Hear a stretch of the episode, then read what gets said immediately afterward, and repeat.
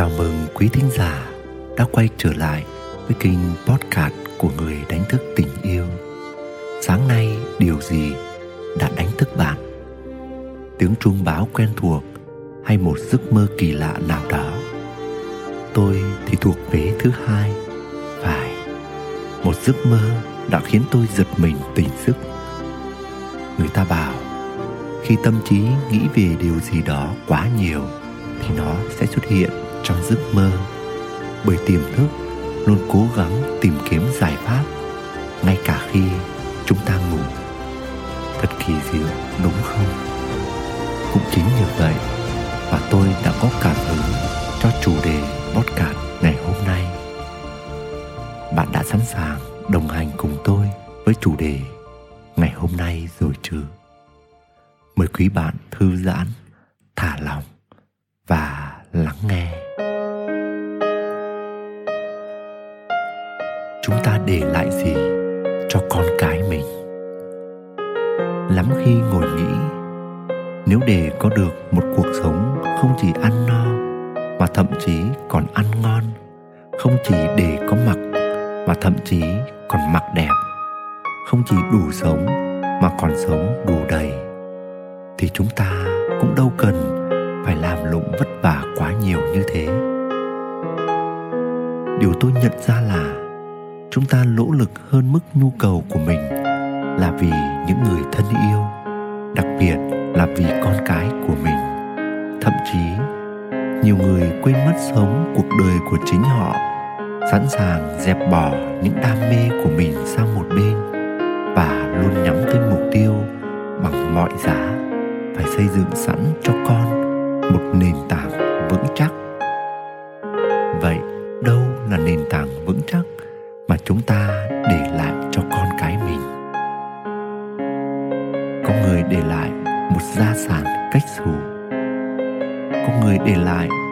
thống doanh nghiệp đồ sộ cho con nối dõi. Có người để lại những mối quan hệ chất lượng của họ cho con. Có người để lại danh tiếng, uy lực của mình làm bệ đỡ cho con. Vậy thì những người không thể để lại cho con tiền bạc, tài sản, địa vị, mối quan hệ hay danh vọng sẵn có thì con cái của họ sẽ ra sao? Tôi biết rất nhiều người khi ra đi, họ chỉ có thể để lại cho con mình một kỳ vật. Thậm chí, đó là chiếc nhẫn cưới của họ hay chiếc châm cài áo từ thời xa xưa của họ. Nếu xét về giá trị vật chất, thì những thứ này chẳng có chút giá trị nào. Có những người còn chẳng có một kỳ vật nào để lại cho con. Họ chỉ để lại trong ký ức và trong tâm hồn của con mình. Những lời du tiếng hát, những câu chuyện kể trước giờ đi ngủ thời ấu thơ, những lời chỉ bảo căn dặn về đối nhân xử thế trong đời, cả những ký ức về biến cố đau buồn hay những kỷ niệm tươi vui hạnh phúc. Nếu phải so sánh về mức độ hạnh phúc và thành công của hai nhóm con cái có sự thừa kế khác nhau như trên tôi thấy mình lúng túng và không thể đưa ra được dự đoán gì. May mắn thay, có lần tôi được nói chuyện với một bác chủ tịch của một công ty lớn có tiếng. Bác nắm phần lớn cổ phần của công ty này. Ngồi nghe bác chia sẻ một vài nhận định về cuộc sống, tôi cảm nhận bác cực kỳ uyên thâm và sâu sắc.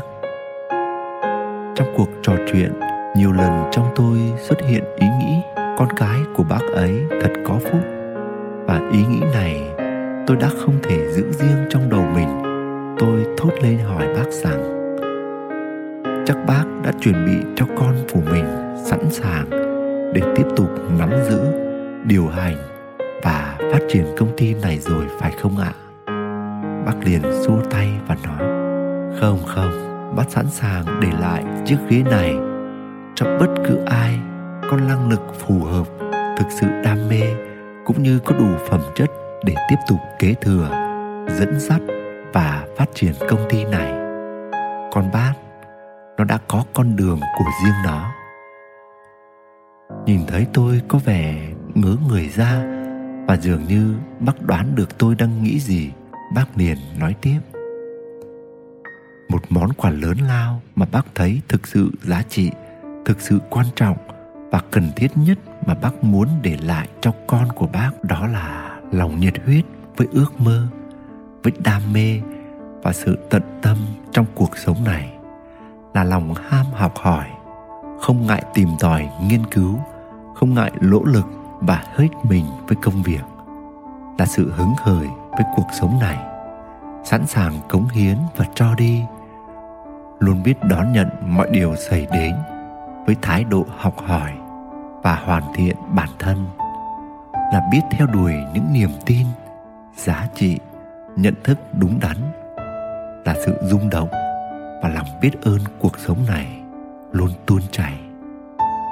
Bác nghĩ rằng con mình có được món quà đó thì dẫu chúng làm việc gì cũng hạnh phúc, cũng an vui, cũng thành công, hài lòng và viên mãn có thể chúng là công nhân, kỹ sư, thậm chí là một anh lái xe hay một thầy giáo, thì món quà đó sẽ là nền tảng vững chắc nhất và luôn theo chúng như hành trang sống trong mọi bước chân trên đời. Bác vừa nói, mắt vừa ngấn lệ với giọng đầy xúc động. Tôi cũng cảm thấy tim mình thực sự rung động với từng lời của bác nói buổi trò chuyện hôm ấy. Tôi về nhà và cứ ngẫm lại những lời bác nói.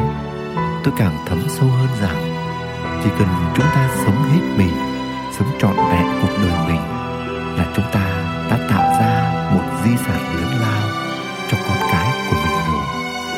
Bởi hơn tất cả, trở thành tấm gương tuyệt đẹp và nguồn cảm hứng về tình yêu cuộc sống chẳng phải là thứ quý giá nhất mà ta để lại cho con cái mình. Tôi dặn mình, đừng đánh mất bản thân, đừng bỏ lỡ những điều quan trọng với chính mình bởi lý do hy sinh vì con. Và cũng đừng sống thay cuộc đời của con, đưa ra những quyết định thay cho con.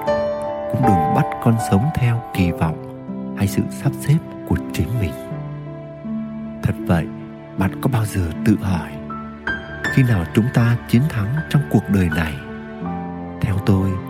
Đó là khi chúng ta yêu cuộc đời này thiết tha, khi chúng ta thấy cuộc sống này luôn tươi đẹp, khi chúng ta tràn đầy hứng khởi và rung động với từng cành cây, ngọn cỏ, cơn gió, khi chúng ta khát khao đóng góp và cho đi vô điều kiện trong cuộc đời này.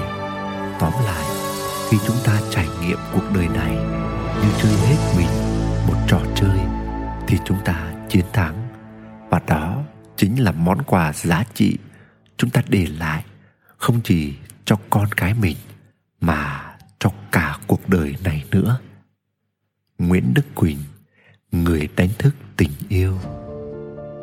Quý thính giả đang nghe trên kênh podcast của người đánh thức tình yêu, có những thứ đến với chúng ta một cách rất tự nhiên, nhưng chẳng phải tự nhiên mà đến, giống như cách một giấc mơ vận hành vậy. Nhưng suy cho cùng chúng đều là những bài học chúng ta cần phải trải qua và đều mang những ý nghĩa và giá trị của riêng nó. Việc của chúng ta là đón nhận, trải nghiệm và nhìn ra mình đã trưởng thành ra sao. Xin chào và hẹn gặp lại.